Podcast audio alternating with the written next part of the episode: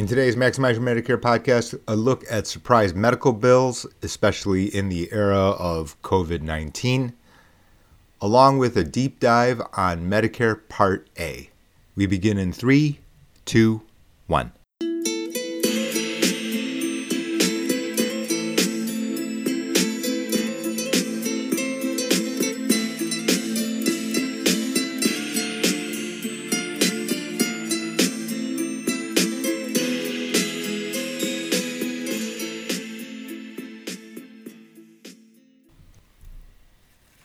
Welcome to the Maximize Your Medicare podcast. My name is Jay O. I'm your host. I'm also the author of Maximize Your Medicare, Qualify for Benefits, Protect Your Health, and Minimize Your Costs. It's available everywhere. Check it out www.maximizeyourmedicare.com. Thank you so much to everyone who have helped make this book the best selling Medicare book on Amazon. Something I probably would have hoped for but didn't expect. In today's podcast, the first segment is going to be about surprise medical bills. You know, this has gotten a lot of press over the past, you know, about two years or so. In the age of COVID 19, of course, this has gotten more mysterious, and a very interesting article in the New York Times by a person, a journalist who I have not agreed with in the past and have pointed out certain uh, mis- mis- mistakes. I wouldn't call them mistakes, it was just oversights, I would say, and led me to give her the See Me After Class Award, which is something, a segment that I had created for the Maximize Your Medicare newsletter. The second segment is going to be a deep dive onto Medicare Part A. And the reason for this is, you know, this is kind of a beginner's corner, but it's also a good revisit because what ends up happening is that people really actually misunderstand the original Medicare card, the Part A and Part B card. They're not quite sure what it covers, what it doesn't. So what ends up happening is they misunderstand the starting point from which you try to add either Medigap or Medicare Advantage so you can understand what happens is people have the wrong starting point and then it put build on top of a flawed understanding. That isn't probably a great way to start. The other day in the New York Times, end of June, one called June 29th, there was an article that appeared in the New York Times, and it's called Two Friends in Texas Were Tested for Coronavirus. One bill was $199, the other six $1,408. The article is written by Sarah Kliff, who has been a healthcare journalist, if you will, for a long time, uh, even though she's a young person. But the fact of the matter is, in the context of, you know, a couple of things. Number one is she used to work for a, a website called Vox, V-O-X, Vox.com uh, coming from a colleague who was started by a colleague from the New York Times called Ezra Klein. And while they were at Vox, and where when Sarah Kliff was at Vox, I have been sharply critical of a couple of her articles because it defended the Affordable Care Act in ways that left out very, very important facts about the way the world actually worked. And the fact that you know, at no point in time, in a quite unapologetic way, you know, Ezra Klein has basically tried to defend the Affordable Care Act as if it were the greatest thing since sliced bread, without being even-handed, without being even-handed on the very clear shortcomings of the Affordable Care Act, and glossing over what has not worked. And you know, I'm not going to rehash, not for today anyway, I'm not going to rehash what I think about the Affordable Care Act.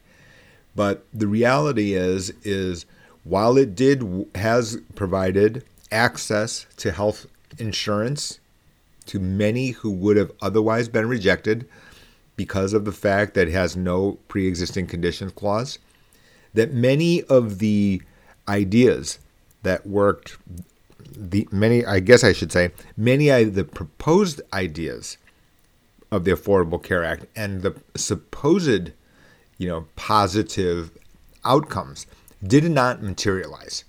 And you know the apologists, the supporters of the Affordable Care Act, the ones who were, had their blind, you know, because blinders go on both ways, right? I mean, blinders could say, well, I hate the Affordable Care Act. It's no fair that the government, you know, requires us to buy insurance, et cetera, et cetera. To which my quick retort is, you know, the Affordable Care Act is a tax. Let's not dispute the government's, you know, right to tax people. Uh, you don't have the right to not pay the tax for, against foreign policy, right? It's not like you could just send in a dollar, you know, for every bit of foreign policy you like, and then also not pay taxes for the five dollars of foreign policy you don't like. So, you know, immediately people who didn't understand that the Affordable Care Act was a tax are wrong. They're, they're wrong. Uh, and then in addition to that, the flip side is that, oh, well, we're going to have these new co ops and the exchange is going to drive down prices, et cetera, et cetera. And that's going to be the counterbalancing fact to push down premiums for the general population. Of course, that that did not materialize. The co-ops could not work. And then what you end up having today, which is almost are there any? I don't want to I don't want to say that I can name a single co-op that was created during the Affordable Care Act that exists today.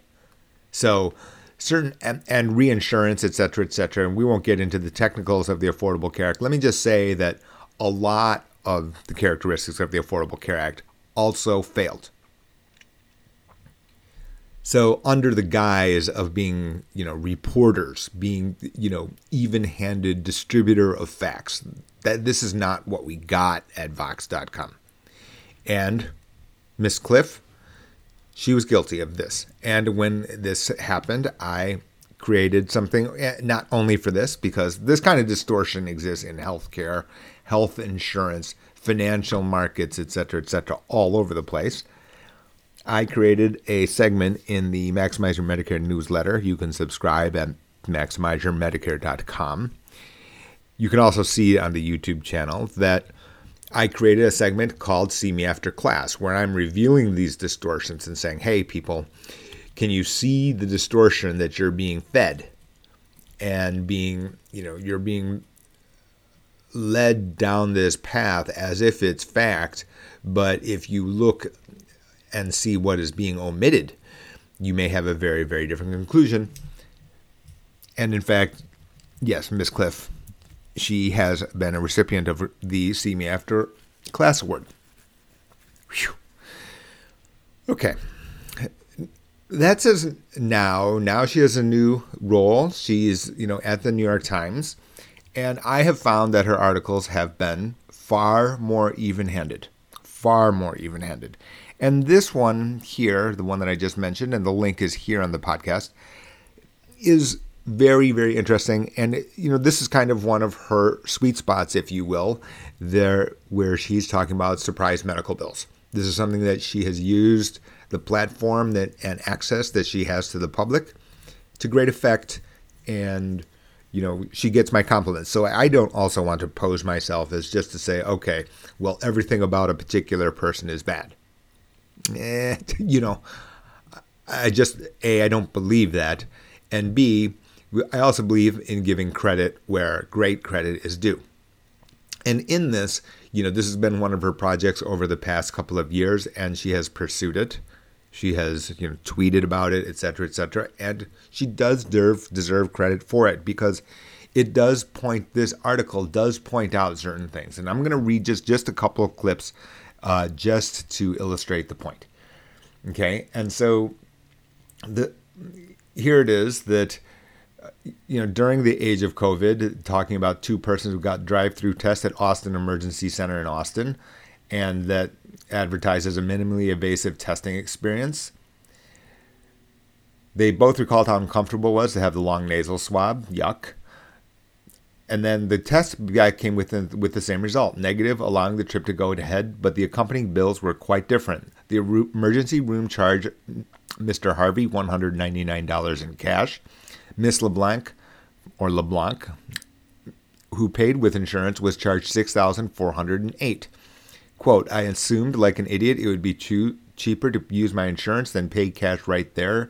Miss LeBlanc said, Ms. LeBlanc said, this is 32 times the cost of what my friend paid for the exact same thing. Okay. So let's start there. Health insurance um, negotiated the total bill down to 100, $1,128. The plan said she was responsible for $928 of that. Okay. So grabbing headlines I can understand, right? In other words, that the first bill looked like $6,408. But the reality is is that this that she was actually charged $928.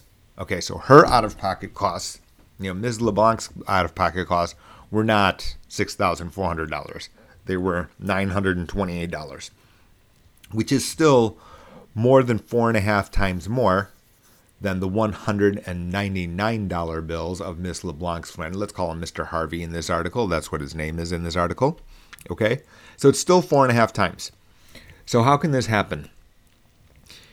People don't understand the way this works, but basically, that hospitals and insurance companies set negotiated prices for everything. And on that, you know, that can be at a much higher rate than coming up to the counter and just paying and having no insurance. Does this exist? The answer to that is yes. And does, does it happen across the board? The answer to that is yes. Absolutely, this occurs. And I can tell you from my own experience, I've had a radiology, you know, service being done, and it was complicated. Oh, well, complicated in the sense that it used a complicated machine. And when I called, I called, what I did is I called three different hospitals for the same, uh, you know, the same procedure because I knew that it was just a scan and I knew that it was going to go to, um, you know, obviously a technologist for the reading of that scan. Those to me were commodity products meaning that you know there was not going to be a huge variance in you know the type of machine or the fact that you know I didn't had no idea of who the uh, technologist would be who would you know interpret my scan. So as a result, I didn't have any loyalty to a particular hospital or technologist. Clearly, I found you know, 50% variance from something like, oh, no, sorry, I'm wrong on 50% variance. The low quote I got was $1,700. The high quote I got was $4,500. And, you know, you know, of course, this is quite unsettling. I have insurance. Uh, by that same token, I asked whether or not I could access the $1,700 price point. The answer given to me was no because that is only for persons who have no insurance. So the idea that uh, you know Miss LeBlanc, Mr. Harvey on this coronavirus, you know, exam that they would face wildly different prices, this actually is common. Okay, this is very very common. Let's just continue on here. Um, we will get to some other things, statements in this article, and what it happens is that and here's one thing that it said that, you know, more examples about the fact that two pregnant persons, that one person had a much higher bill because the anesthesiologist that happened to be called in was out of the network of the person's private insurance and therefore was billed a much higher number as opposed to her friend who also uh, had the same, you know, was delivering a, a baby and the anesthesiologist for the epidural there was in network, therefore, the hospital bill was far lower. Again, similar kind of thing, very similar results, very similar to the coronavirus example in this article. How does this happen? Well, this happens because things are very opaque, meaning that you know we don't get a look at the negotiated price between the hospital and every insurance company. So let's call it, you know, let's call it General Hospital of, you know, Acme, Acme. It negotiates a different price with all the insurance companies that it carries or that it accepts. So they've negotiated with insurance company one, insurance company number two, insurance company number three. So MRI or all the services around MRI and diagnostics, let's just call it that. Okay, so just the just the scan itself as well as having it read. So those two are two separate services and there are two different negotiated prices across all of the different providers. That's the way that the bills occur. Now, you what you have here is in this New York Times article is a specific one just happens to be talking about coronavirus. Nevertheless, the fact of the matter is you can find this on you know, orthopedic surgery, every single thing that every single healthcare service you get, this is what happens. Now, is there something you could have done to avoid it? I guess you could have been me and called around. It turned out that the person who originally prescribed it per- sent was suggesting hospital number one, if you will, and hospital number one happened to be lowest price, so I went and stayed with the original order. But can you do this? Yeah, you can. Can you do this under duress? Practically? Mm, probably not. So now let's just go to coronavirus. So yes, with surprise medical bills and obvious, you know, the need for testing and the you know heightened sense of worry about the general public health. Let's just combine that with what had been happening in already prior to coronavirus. So the quote here from the uh, let's go back to the New York Times article. The Trump administration has taken steps to limit patients' out of pocket costs for coronavirus testing and treatment using relief funds to reimburse providers for uninsured patients' bills. Insurers are required to cover patients' coronavirus tests with no cost sharing or co-payments. Alex Azar, the Health and Human Services Secretary, reiterated that commitment in a Sunday interview on CNN, saying, quote, If you are uninsured, it will be covered by us, end quote. The article continues the testing experience of the Texas group suggests that it doesn't always work out that way. Some emergency rooms charge cash prices and tack on testing fees that insurance, insurers are not required to cover. In this case, the patient who paid cash actually got the best deal. Mr. Harvey has health insurance but felt it would be a hassle for to use it for the coronavirus test. Actually, that's not correct.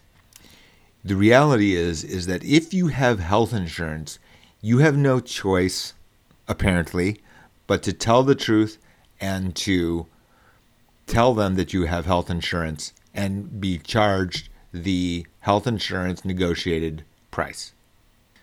So you can see how complicated it is. Even this journalist has this, you know, specific detail incorrect. So let's continue on with the article. So it quotes it, the article says Miss Michelle Tribble, a spokesman for the emergency center, said it only it needed to charge high prices because insurers often pay only a fair a small share of their fees. Okay. Let's just continue on. Quote For emergency room visits, the reimbursement to us by insurance companies is typically a fifth or a third of total charges she said, if an insurance company were to bill a patient for an out of network visit to our emergency room, our billing company would go to bat for that patient and would appeal on their behalf. End quote. Okay. This this is full of omissions here. So Miss Tribble, you are a recipient of See Me After class. Absolutely. Because your response, while not wrong, isn't really addressing the question. What Miss Tribble should be asked is okay, break down for me what the break even cost is. And then tell me what the relationship between the cost and the charge is. Okay? So you can see she's not telling an untruth.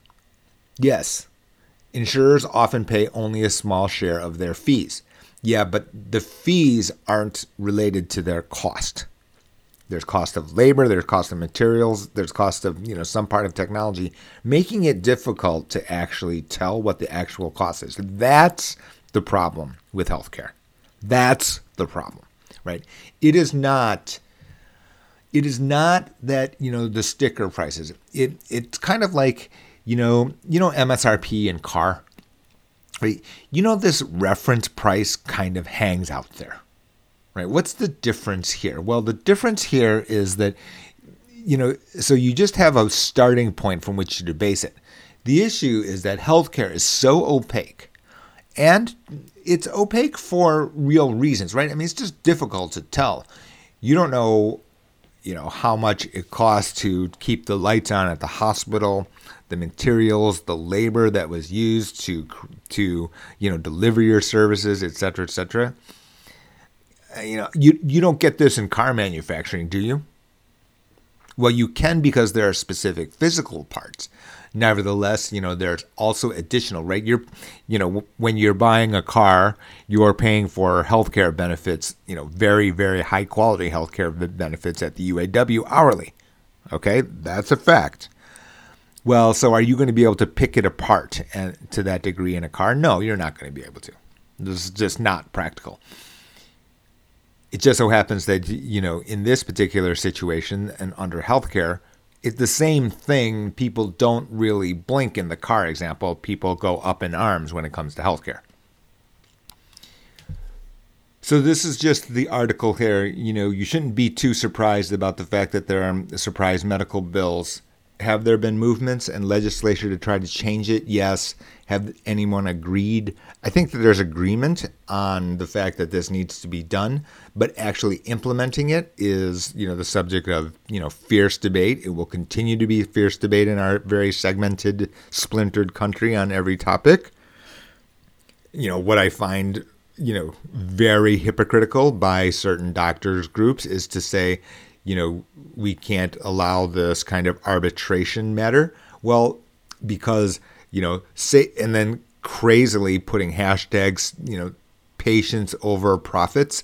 Okay, if you were really, really patients over profits, you would accept the lowest payment rate as prescribed by, as negotiated by any insurance company. How's that?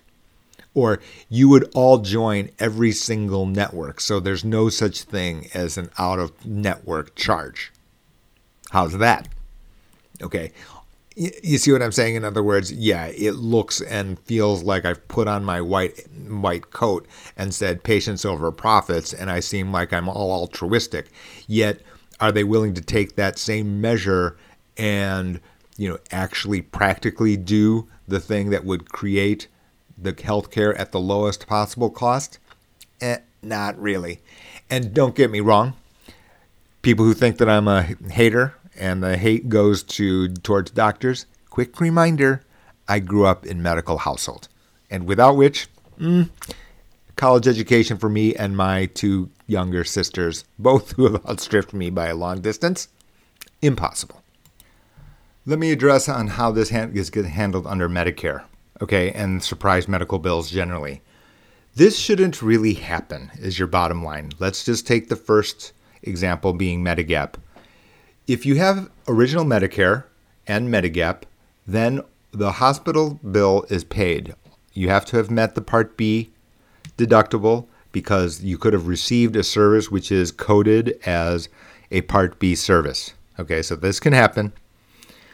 But what ends up happening is if you've met the Part B deductible, and under most of the Medigap plans, only K and L are different, then all of your bills, Part B and Part A, are paid by Medigap in full. Okay. Note the exception there is the Part B excess charge. It is possible that if, for example, you are sent out and are actually coded as a Part B service, that they could charge the 15%, which is the Part B excess charge. You can listen to other podcasts and YouTube videos about this topic. That is possible. Under Medicare Advantage, this is not possible because each of these individual you know services you provide. Let's say you get a you get a list from the hospital of and let's just call it seven services. Each will have its own separate copay. Okay, so and it will be agreed upon by the Medicare Advantage carrier and the particular hospital. Now, inside of Medicare Advantage, there's in network and out of network. And on those, depending on the plan that you have, again, again, it will be a negotiated amount. And so each line item will be able to prevent you from receiving a bill which looks like some random number. It will be a pre specified number. Now, under certain insurance, under the out of network you know, provider, you could be charged co-insurance, which is not a fixed dollar amount, but a fixed percentage of the total charge of the total charge, okay? Even then, even then if you're an out of network and you, let's for example, let's say you have a PPO, then you have an out of pocket maximum. And you know, I get this question on occasion. Once you've hit the annual out of pocket maximum, then your costs are zero. Under HMO, the unfortunate fact is that if you have a service or a line item here which goes to an out of network provider, then you could be, in theory, charged the entire amount. In this segment, what we're going to do is we're going to talk about Medicare Part A. And what I'm going to do here is talk about not what you know is commonly known, but instead what is not commonly known. Okay, so part A is of zero premium to most. The effective date is the first day of the month you turn 65 years old. The premium for most people is zero. And the reason it's zero is because you have paid the Medicare tax, which is part of the payroll taxes that you get taken out of your paycheck, you need to have paid for 10 years. Okay? The official language is QCs or quarters of coverage. Okay? So if you have you or your spouse have worked for 40 quarters of coverage, then part A has no premium. If for whatever reason you don't, you or your spouse have not worked for the 40 quarters of coverage, then you can purchase Part A and to give you some insight on the cost. If you have not worked for 30 quarters, then your premium is $458 a month. If you've worked between 30 and 39 quarters, you would pay $229 per month. Okay? So, that's the cost of Part A. Now, what does Part A cover? Part A covers inpatient hospitalization. Inpatient hospitalization, not out a patient at a hospital. Not out of, okay? So it is very specific to inpatient hospitalization. And from there, you are charged a deductible. Okay. And in 2020, you know, and these deductibles are high. I'm not going to kid you, right? The deductible is quite high. In 2020, the Part A deductible is $1,408 per benefit period. Now, this is the key point here. Benefit period should not be understood as calendar year. It is not a calendar year. It is benefit period, which has to do with what I call the way to interpret this is medical event. Okay?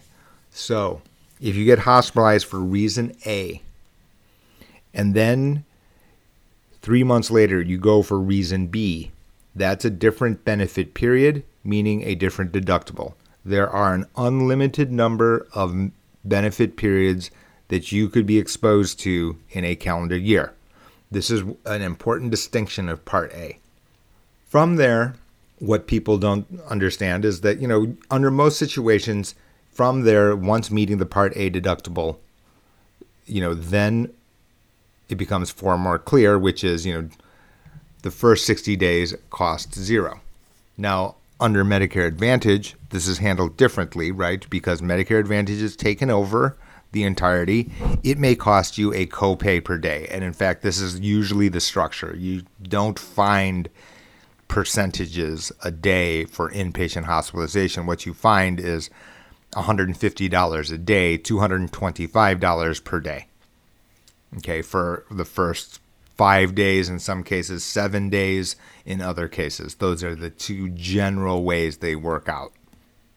Under Medigap, this is paid by every plan in full except for K and L.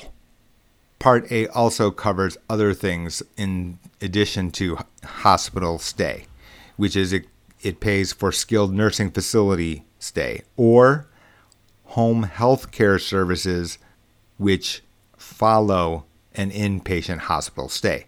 And this is the important part here because the skilled nursing facility care stay, you know, is paid for the first 20 days cost zero.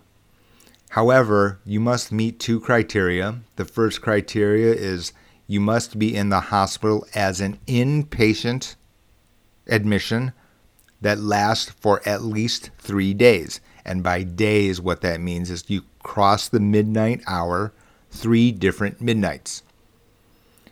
Then and only then is skilled nursing facility care at zero cost for the first 20 days. Okay, so two day inpatient stay does not count. Six day outpatient stay does not count, right? So it looks like one criteria, it's actually two. Both three day and inpatient must be satisfied. Under Medigap, this is not an issue because the fact of the matter is that this is still covered by Part A, and if you've met these criteria, then Medigap pays in full. Right, and this pays in full all the way through 100 days.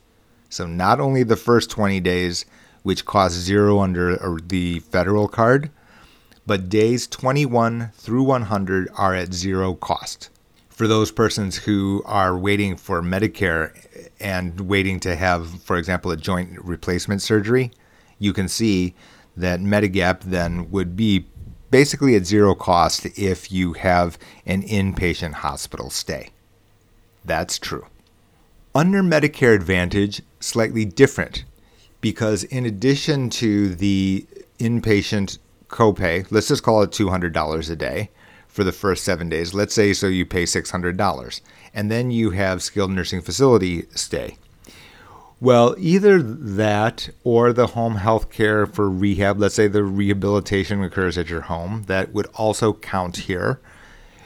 Under this, you can expect a copay or not.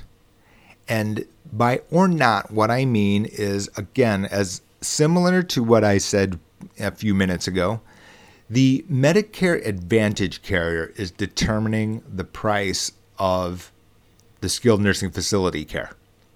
Okay, so it could be $50 a day, it could be $100 a day. Now, it could be zero. It could be zero for the first 20 days as well. It could be. It could be any range of these numbers. People ask, well, original Medicare pays zero. How does my Medicare Advantage plan cost money? So, in the geeky corner here, we got geeky corner of Medicare. What you have is the fact that Medicare Advantage must be superior to original Medicare on average. But on average, does not mean that every single line item under Medicare Advantage needs to be superior to that of original Medicare. So let me repeat that. That since it's on average, that every single line item of Medicare Advantage does not need to be superior to original Medicare. That is true. That is also true. Nevertheless, as we talk about coronavirus, right, you would have a very less volatile situation than you did as described in this New York Times article. You would have a very, very different situation because if you are hospitalized, if you're hospitalized and you have Medigap, you're covered. You're covered. Why? Because the inpatient stay is covered by Part A. In addition to that, if you are administered remdesivir, you are covered under Medigap in full. Okay, so I promise you over the next couple of months, I will get this call from Medigap clients. And they'll call me and say, I got this weird bill. It says this. I'll be able to say, okay, this looks like a billing error. Go back. Under Medicare Advantage, again, in the same way that I just described two minutes ago, this is determined by the carrier.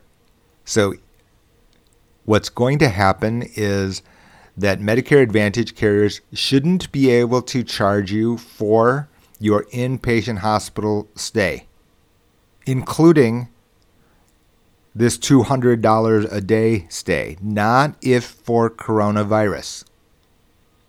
This has come down from the federal government.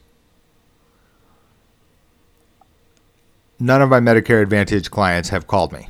Okay, so that's my first thing. So I don't have exactly, you know, whether or not people are getting this bill. I do know you're not supposed to get the bill.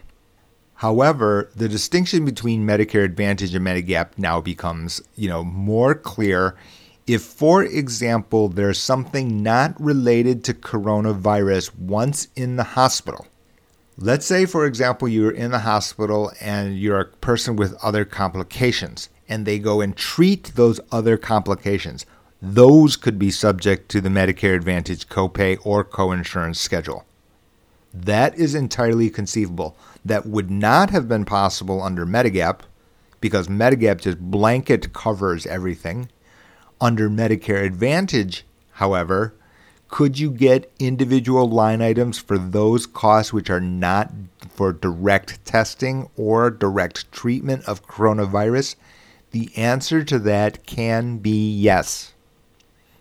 The answer to that is entirely possible to be yes. So, what we're going to have is, oh, Jae, you didn't tell me about this. No, it's meaning that for direct coronavirus treatment, that's going to be zero under Medicare Advantage. Under something that is not specifically coronavirus related, however, that is different. And then the Medicare Advantage carrier and hospital may have an agreed upon price, and you would be charged either the coinsurance X percent, let's call it 20%, or you could be charged for a particular diagnostic test which wasn't directly coronavirus related. One last point about Medicare Part A, which is that you will know in many communities what will happen is you're in a small in any suburb or if you're in a smaller town you'll see something which looks like the hospital name you know hospital a you know patient clinic outpatient clinic so it may look and feel like a hospital setting, but it's not. And basically, what can happen here is in outpatient setting, the different charges, meaning you would be subject to the Part B deductible as well as the 20% that original Medicare doesn't pay. Under Medigap, again, your costs are zero after meeting the Part B deductible. Under Medicare Advantage, however, you again are subject to the individual charges or coinsurance as specified by your Medicare Advantage plan. The reason I bring this up is that the trend, you know, and you can see it in every community. This will not be a secret, and I'm not reporting news to you. And I don't think this trend is going to stop, which is many situations, many treatments that you receive are moving from inpatient to outpatient, meaning that you're covered differently, not under Medicare Part A, but instead under Medicare Part B. That's all I've got today. Please subscribe to the Maximize Your Medicare podcast on Apple Podcast. And please, we don't have enough reviews. And of course, I'm not going to please everyone. So our ratings aren't high enough. So people don't discover it as much as they should. That's the bottom line. So please go and do that. If you have questions, go to the website of the book, maximizeyourmedicare.com. There's a button there. You can click hashtag AskJ. Send me your private questions. I'd be happy to answer your first questions here within a 24 hour period. Last point we've got more in depth information about Medicare and much more than Medicare on the YouTube channel. Just go to YouTube, find the Maximize Your Medicare channel, subscribe there, and be sure to like the videos and post your questions or comments.